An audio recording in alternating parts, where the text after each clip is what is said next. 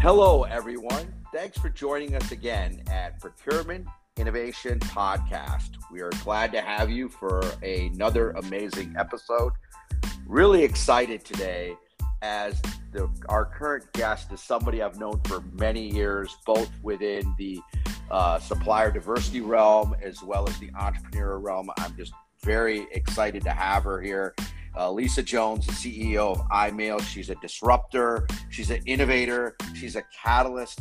The number of rec- recent recognition she's gotten from corporate America for what EyeMail is doing in the marketplace is just absolutely fascinating. Uh, EyeMail, for those of you don't know, is a very innovative, disruptive marketing communication technology that helps corporates reach out to customers, help uh, entrepreneurs reach out to customers as well as an internal tool. And I know I probably did not do it justice, and Lisa, in a few seconds, will be able to give us a little bit more detail. But Lisa has been on both sides of this. She used to be in corporate America with uh, with AT&T, and prior to that with NASA. She has a background in engineering, an MBA, both from Alabama A&M, and now about to start a stint at Harvard Business School. So very excited to have my guest, Lisa. How are you doing today?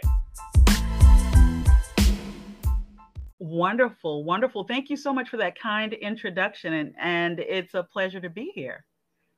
Well, wonderful, Lisa. You know, I I, I want to start off by saying, you know, I, I remember you kicking off EyeMail and you know seeing where you guys were going. But give us, you know, tell us about the journey and tell, you know, even share with the, our listeners. You know, we have procurement executives, supply chain executives, a lot of entrepreneurs about you know where you started EyeMail, what it's doing today, and a little bit about your company and some of your key services. Absolutely. So I started EyeMail from the belief that um, we all deserve to be heard. We all deserve to be seen and to be felt. That's our core theme. And that we're all seeking a human connection with our customers, with our colleagues. My my home state is Alabama. I'm from Montgomery, Alabama, and I started my career at NASA. And I thought I was going to retire long term from NASA, but what I figured out is that I had an entrepreneurial spirit from a young age. So when I left NASA and moved to Atlanta, uh, and then migrated to Cingular Wireless, to AT&T, and I was in infrastructure development, and then I moved into supplier diversity, which was a passion of mine, in being able to work with diverse and minority owned businesses to find uh, contract opportunities and to foster relationships. And I thought about, you know, with life, you have so many nuances and pivots and ups and downs. And you think about how your life is going to turn out. One of my one of my greatest fears, Raj, was living a life unfulfilled, not maximizing my potential and thinking how to best accomplish that. Sometimes in life, things happen that force you to look at your life to redefine how you want to progress forward with it.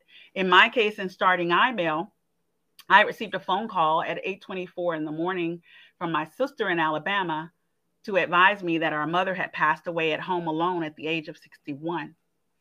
And I remember the impact that that one message had on me uh, in knowing that my mom was home alone at the age of 61 and passed away. And when I went home to the services, um, the services to me, Raj, seemed to have lasted only seven minutes in time. In my mind, I was going to get up and speak. But at that particular moment, I wasn't, it just didn't flow out that way for me to get up and speak, even though I was not on the, uh, the program. And as people were going back to their cars, I kept thinking to myself, is this what life comes down to is seven minutes of time?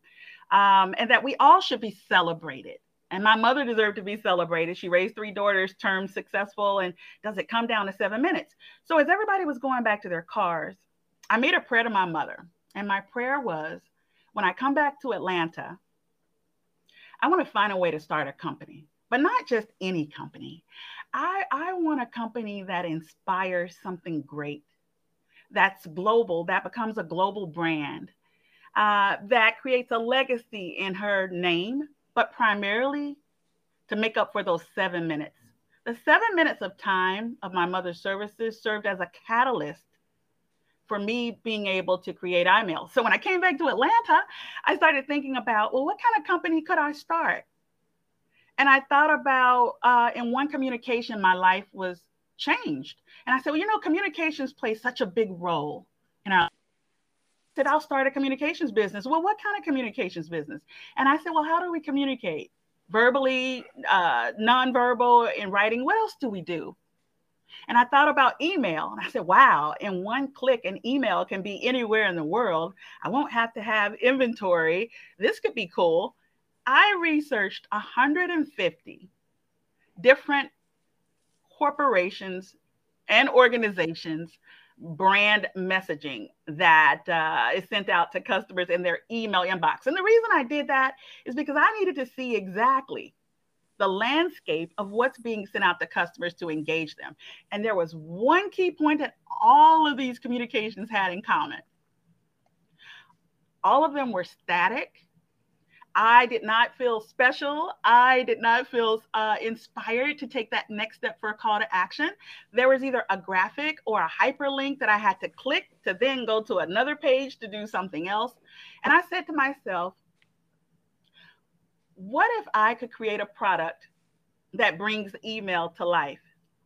That adds instant engagement from step one, so that as soon as you open up uh, the email, which is now the EyeMail, video starts to play, but not just video, up to 60 seconds in the experience that captivates you, that inspires you to take that next step for a call to action.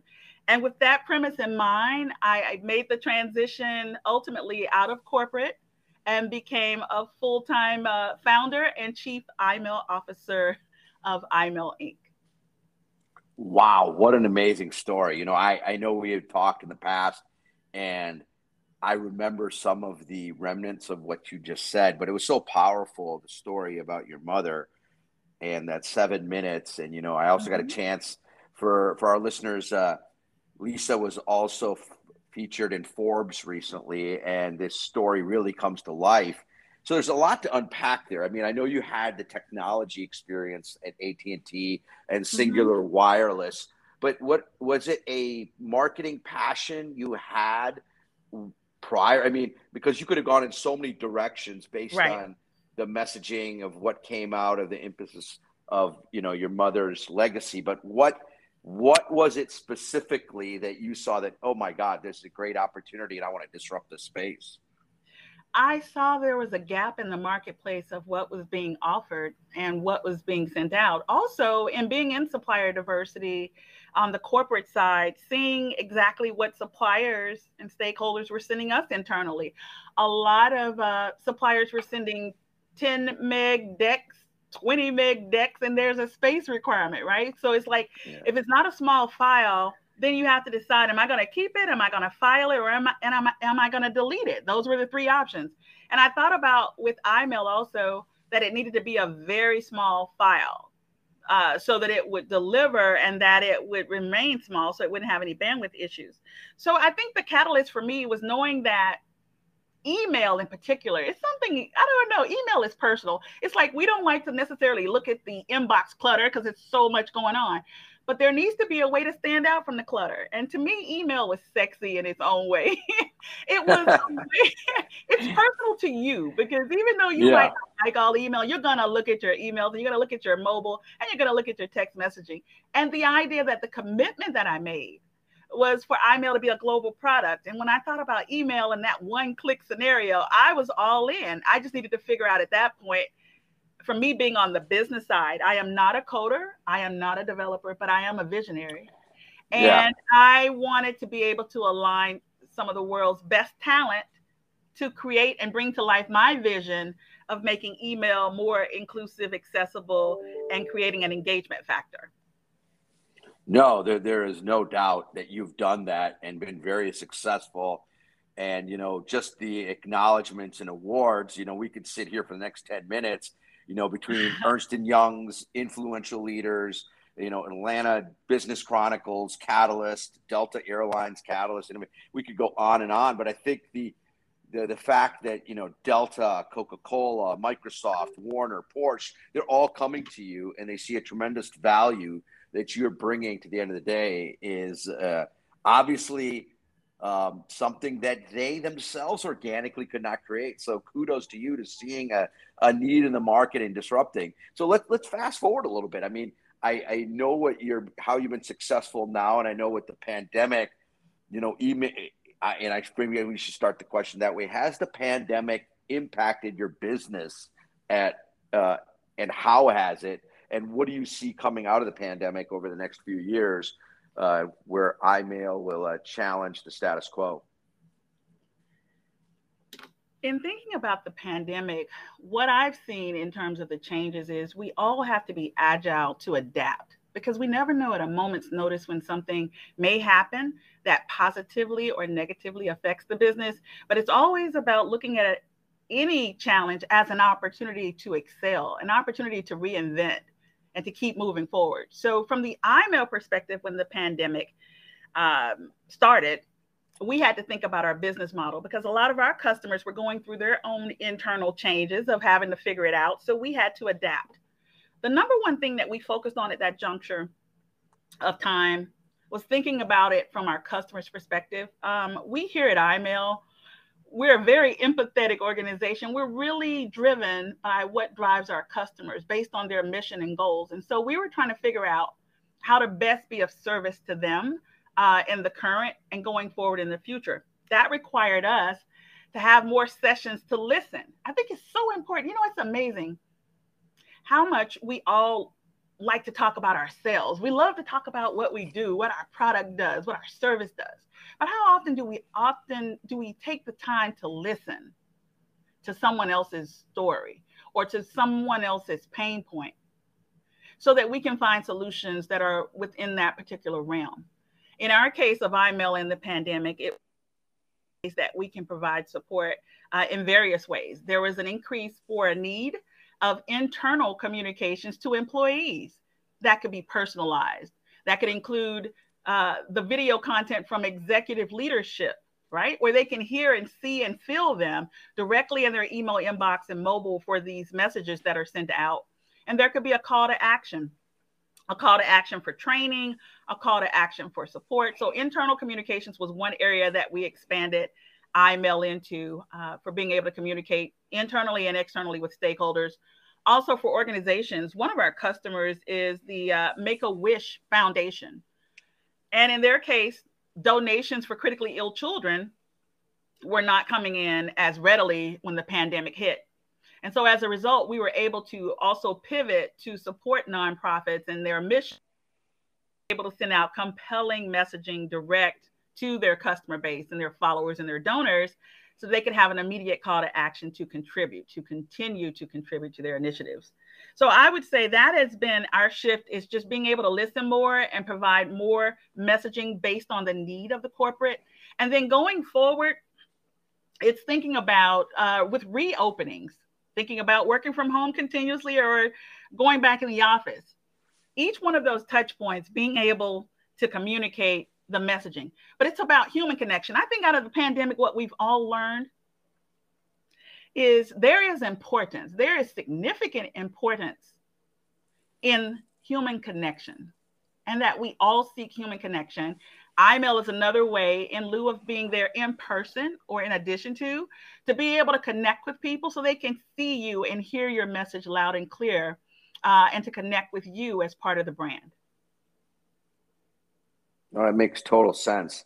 And, uh, you know, I know that as you've gone global, um, you know, the obvious things start coming in in terms of language and mm-hmm. culture and other things. And I'm sure that you guys have been handling that.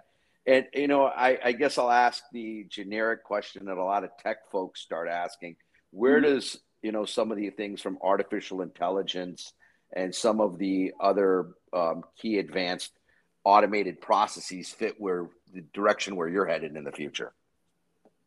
That's a wonderful question because it's always thinking about trends, progressions forward of that roadmap of, uh, of a company. We are very fortunate to be a Microsoft mentor protege uh, company and to have been in the Microsoft Innovation Lab to work with senior architects in crafting the EyeMail solution for refinement and discussing artificial intelligence and discussing, uh, like I mentioned, about the 15 kilobytes that EyeMail when it delivers, it's a small file size. So I think it's it's critical in looking at the aspects of where we're going and to continue to innovate. So in our roadmap, we're innovating not only in the email inbox and in mobile, but now as of uh, anticipated launch is first quarter 2022, we're going to have video in text messaging that allows you to be able to upload your video and to send out your messaging direct as like a text message SMS directly to your customer base. But you can send it out to millions of people if you choose, or you can send it out to a limited number. So I think it's always important to stay forward thinking on the future, the progression of the impact that can be made in technology and innovation. Wow, wow. So EyeMail, you're starting to move to social to text. I assume there's a social media plan. I don't want you to give out your secrets, but I assume that there's going to be something there as well where EyeMail is headed. So uh, it's just yes. amazing. and if yes, you want to, you're, you're right you on want, trend.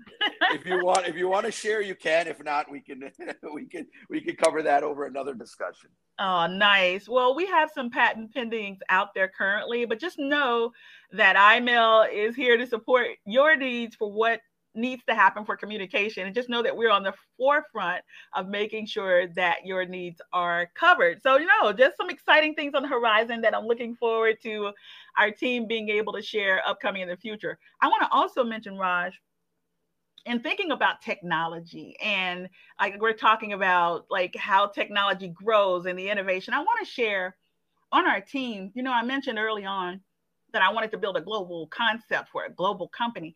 And it's so amazing. And I'm so full of gratitude as the founder that we have such a diverse team. Our youngest team member for EyeMail is 23, and our most senior uh, EyeMail employee is 75 and it's we have a team from all over the world and we're able to collaborate with different cultures different ideas different experiences so that when we come together for a customer we're looking at it from all angles not just one viewpoint but from all of these different touch points in communicating with the customer base. No makes total sense and it's you've been a you know you've been ahead of the curve of taking a look at that type of uh, employee and talent pool. So kudos to mm-hmm. you. Thank so want you. to pivot. Want to pivot a little bit? You know, come back to some of your experience. You know, as you were at AT and T and in diversity there, and at Cingular Wireless, and ask you your experience of now as you're on the other side, serving as an entrepreneur, a WBE, an MBE. What have you seen that you think foundationally works and how can it be uh, i want to be very diplomatic here. What uh-huh. needs to be improved right? What needs to be improved in the environment that we you know you can give advice to other entrepreneurs or diversity organizations you know to start increasing the the amount of connections between mbes and organizations Thank you for that insightful question because it generates a lot of thoughts um, in so many directions of answering uh, what could be improved on the landscape of supplier diversity. I think supplier diversity, I believe, instead of think, I believe that supplier diversity is required um, in order to provide a means for diverse suppliers to be able to showcase their offering um, to leveling the playing field for opportunity. In, in thinking about my career, both on the corporate side as well as now being a CEO, of course, uh, there are a lot of areas that I've learned in the journey that I would love to share. In terms of improvement, when we think about going, of course, to trade shows or different events, we're always on the MBE, WBE side seeking to find a way to build a relationship, right? But you only have maybe a minute or two minutes at a trade show to be able to connect. And, and it's a difficult position because it's like you want to be able to build a relationship, but how do you build a relationship potentially if of course, supplier diversity is advocating, but they're also very busy. And then you, as the uh, MWBE, may feel that you're being slighted because your email has not been answered after the fourth one. And you're like, I know I sent that email. Why are they not responding? And I think what's important to keep in mind is that in the midst of us all going about our business and our day, um, all of us have tasks that we have to complete, and it's about it's a it's a marathon and not a sprint. That you have to be resilient in your approach and to continue forward, even when you don't necessarily hear back in the time frame that you think is appropriate. But it's always reaching out with a positive outlook and an attitude, or if it's something that you can share with uh, someone in supplier diversity that's important to them, that's important in building a relationship. I think on the supplier diversity side, it's important to be able to set up forums such as uh, Meet the Buyer, such as a supplier spotlight, uh, such as a lunch and learn that allows a select group of suppliers per quarter or per a term to be able to highlight what they do so they can so that they can continue to show others their capabilities. I want to say one of my experiences that I don't mind sharing. When you're when you're developing something that hasn't been done before, something new, something that's a new experience. You know, we all like our comfort zones, but I would challenge everyone that's listening to this call to think of how can I step out of my comfort zone to accept or receive something new in a thought process. So in my case with EyeMail, here I am talking about a video and email experience that's compelling, that's going to deliver your message. And when I would go to, to corporations, some corporations, they would say, "Well, Lisa, that's pretty cool, but you know what? We don't have an RFP for that. So when we do find an RFP, we'll be back in touch. You have to be open to innovation. And you also have to think about there will not be an RFP if it's the first of its kind because it's a nuance. So my suggestion would be to think about cases where there is um, an offering or a solution to give that company 15 minutes, even if it's 15 minutes, for them to be able to highlight via a Zoom call or in person, not just send over literature that's going to go in a repository, but to to actively, proactively work with that supplier to be able to let them show their innovation and to let it shine, and then to determine where best to route them. Uh, in addition to them, of course, completing registration in the portal, but also giving them some points of guidance or uh, a point of contact that they could further reach out to if there is interest. I would also like to mention briefly in attending Harvard, one of the things that we've learned there is the world class thought leadership that's there and all of these uh, amazing people from around the world that are attending classes. And I, I have access to be able to learn from so many different sources. One of the key acts, aspects of growth is to be able to experiment to be able to take a chance. You know in corporate america sometimes we're we're risk adverse wouldn't you say raj? Oh without a doubt. I'm glad you're glad you're touching this topic right? I mean eh, and i'm going to let you finish your thought there but the ability of being innovative disruptive and risk while you're mitigating risk, it becomes tough. So I'd love to hear your thoughts here. yes, I mean it, it's a real it's a real challenge uh, because we're we're trained that way. Like, no, we can't have risk, or no one wants to be the fall guy for saying something didn't work or something didn't happen. And this is where innovation happens. Innovation happens from being able to take a chance on some new experiences, new experiments out there. Uh, there's a book written by a professor at Harvard Business School, Stefan Thomke, T O M P K E, and it's called Experimentation Works. And he has collected all of this global research that further defines that market leaders, early adopters are ahead of the curve because they're open to being able to fail. The idea of failing in corporate America is like a no, no, no, it's not going to fail. But through failure or through experimenting, you're able to learn what doesn't work so that you can continue to elevate, innovate, and move forward. So it's like the more prototypes you can develop for it, you can see how your audience engages with different forms of your innovation. So I think my number one piece of advice would be well, I have two. One is think about innovation, that there might not be an RFP, but be open to hearing a supplier that has something new, fresh, and relevant to the marketplace.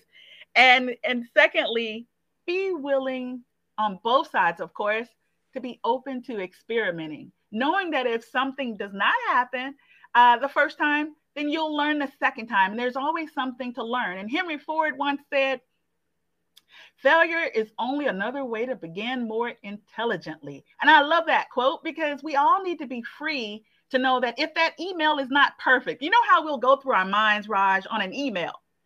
Before we send that email, we're going to look at it like 12, 15 times uh, to make sure there's not a typo. Um, and there is, we definitely want professional decorum, but it's at the same time giving yourself the freedom to know that everything in life might not be perfect, but that you keep going forward. And those are my thoughts on that particular topic. No, I appreciate that. As somebody who also spent many, many years in corporate and also was trying to grow diversity at that time, you know, I, I think we're at a major crossroads because every demographic study you look at is showing that we're headed to our plurality mm-hmm. very soon. And, you know, the the minority base is already well over 40% and women make up 55% yet the supply chains in our country and the number of suppliers in corporate America may, are less than 10%. I mean, that's those are just the facts. So, how can you, as a corporate that wants to provide top products and services to your customer base without having suppliers that have that voice? That's a massive disconnect.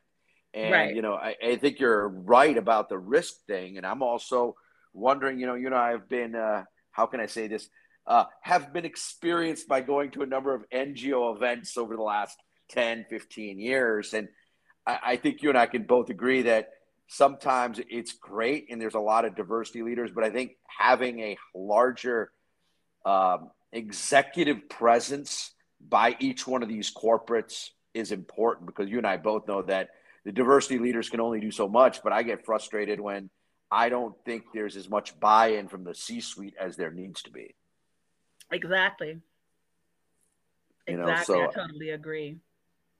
I and think, so the book. Um, no, mm-hmm, no, please, ahead. please go ahead. No, no, no, no please go ahead. I was just thinking about from suppliers. It's one thing to register in the portal, but it's another thing to have that advocacy that takes the time to introduce the supplier to someone within the corporation to to build a relationship. Because how do you build a let's let's talk about that for a second raj. How do you build a relationship where you don't have one existing? I mean we all do business with people that we know and like and that the goal is to for to level the playing field.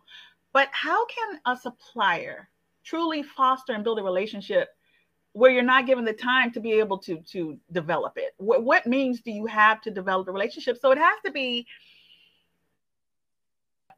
and willingness to be able to take a little time out the calendar where it's conducive, of course, to meet with that supplier and or to make some introductions internally for their growth.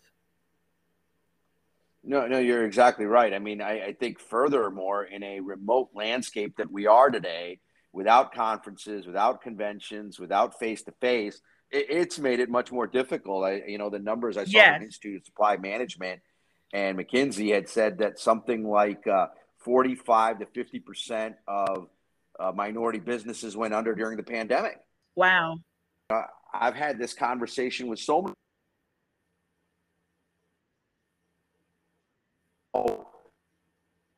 Have gotten used to working remote and a lot of executives and leaders of corporates are working remote. And if they don't even show up to these events, how do you build that level of trust? How do you build those touch points? How do you do this in the future so that smaller entrepreneurs get that seat at the table, right?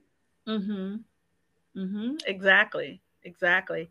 Another touch point also in thinking about on the corporate side uh, for diverse businesses being able to enter through the doors is the amount of paperwork in some cases that's required. I mean, I've seen it where there are like, I don't know, 300 300 well let's be reasonable here 150 different touch points of paperwork that's required um, just to complete to be considered it could be your security analysis which is one part but it's so many documents and so it's thinking through also how can you work with that supplier if they have a um, an emerging operation or maybe it's not a, a, company that's making 300 million but being um, more what's the word Raj, more conducive to being, being able to work with them so that they don't have to necessarily complete 400 pieces of paperwork. I don't know how to say it differently. Help me, Raj. No,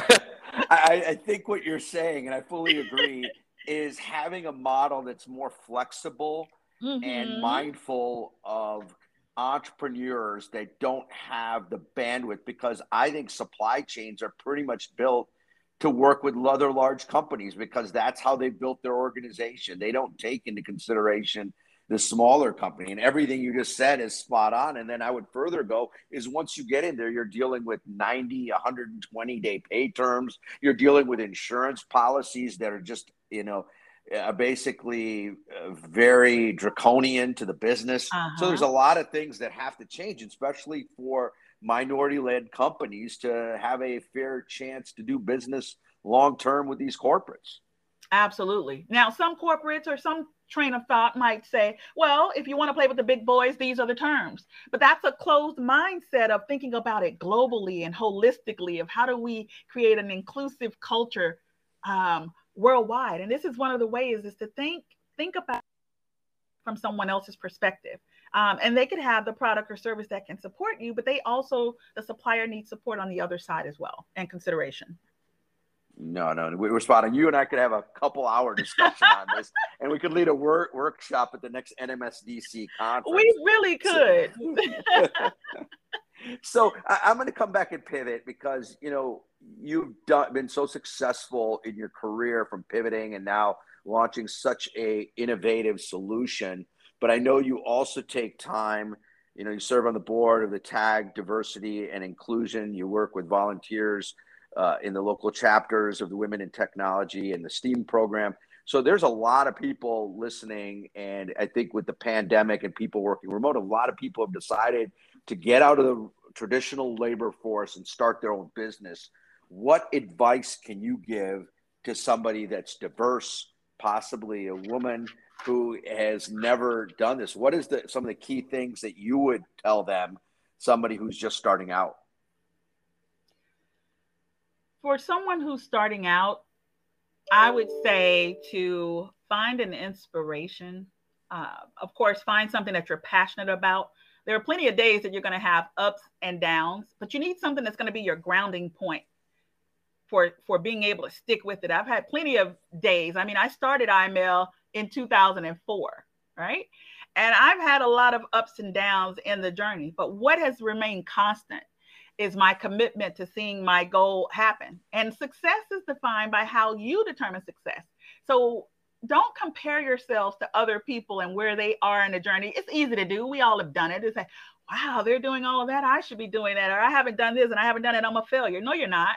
You're on a journey. Okay, you get to decide that journey. So I would say finding an inspiration, committing to your vision, um, finding mentors in different places in different parts of your business and your your personal life.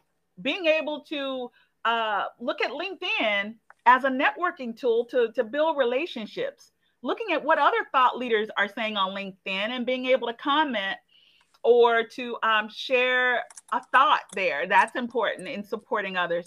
I would also say, you when times get lonely, and there are times as an entrepreneur, as a founder, when you're starting it up, your your family sometimes understand what you're doing, sometimes they don't. Your friends may or may not.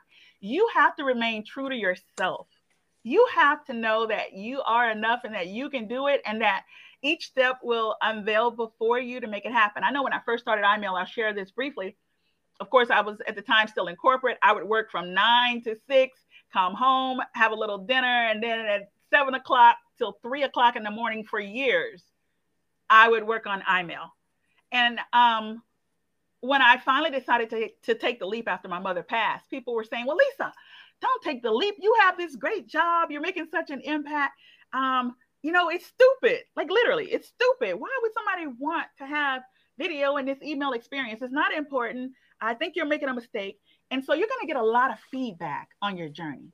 But you have to stay true to you because it's your personal it's your personal journey. So when times get lonely, I would say connect with connect with successful images of the way you define success. Like around me, even right now, I got a picture of Oprah, I got Steve Jobs quotes, I got Henry Ford quotes, things that will keep you motivated. Uh, and this is for anyone that's e- either starting the journey or that may be in the middle of the journey or even successful. We all need things around us that remind us that we're not in the journey alone. And I want you to know also that every day is not going to be sunshine and rainbows and that you have to be prepared for that. And it's important to take time to celebrate both the large and small successes. When I think about Raj with the Wright brothers, okay, so the Wright brothers, the first airplane to fly, and the idea that they started in 1903 in some Kitty Hawk, North Carolina. And I read that there were five people present for the first launch of the Wright Wright brothers plane. And guess how long the first flight was, Raj? Uh, 20 seconds.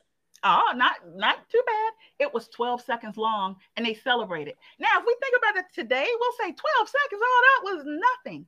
You're talking about the, the first time of it ever being done in the world was the Wright brothers, and they were able to get the flight up in the air for 12 seconds, and they celebrated with those five people. And that's a powerful no, I... message to all of us to remember that you're breaking through glass ceilings and clutter, and you celebrate every milestone that you accomplish in your dream going forward. Wow. That's all I'm going to say. I mean, I feel like I've got five hours of things that we could cover here in 30 minutes. So, oh, you it is fantastic. And also getting these history lessons. So I know there's a number of entrepreneurs who are listening, as well as diversity leaders in procurement.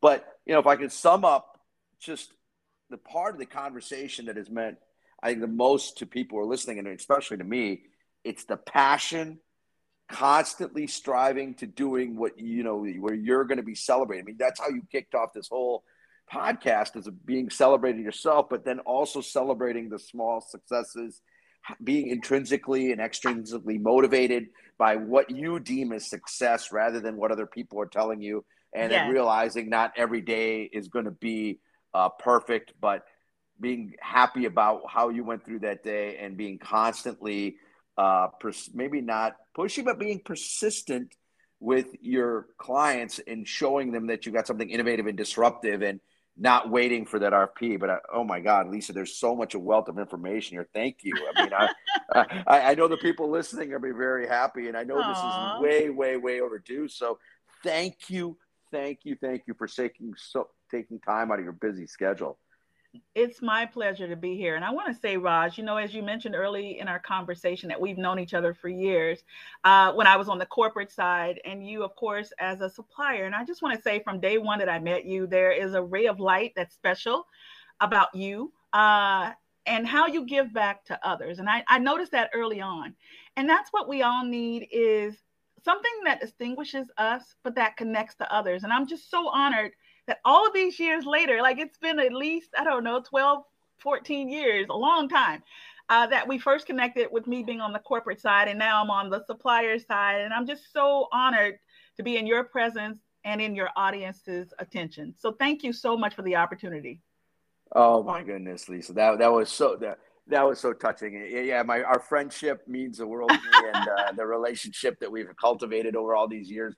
But uh, I really appreciate those kind words. And thank you again for joining. Thank and, you. And for everybody, this is, we are so happy you were able to join and listen to this special broadcast.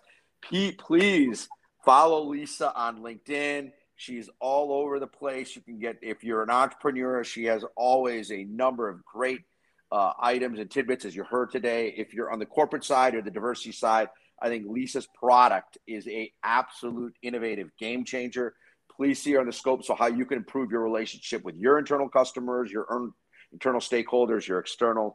And, once again, uh, thank you for everybody joining. This has uh, been an episode of Procurement Innovation. We'll be uh, coming up with some other material with other great leaders uh, in the ecosystem. And we'd like to thank our sponsors, uh, Go Procure and the Business Process Group of Georgia. Thank you so much and have a great day.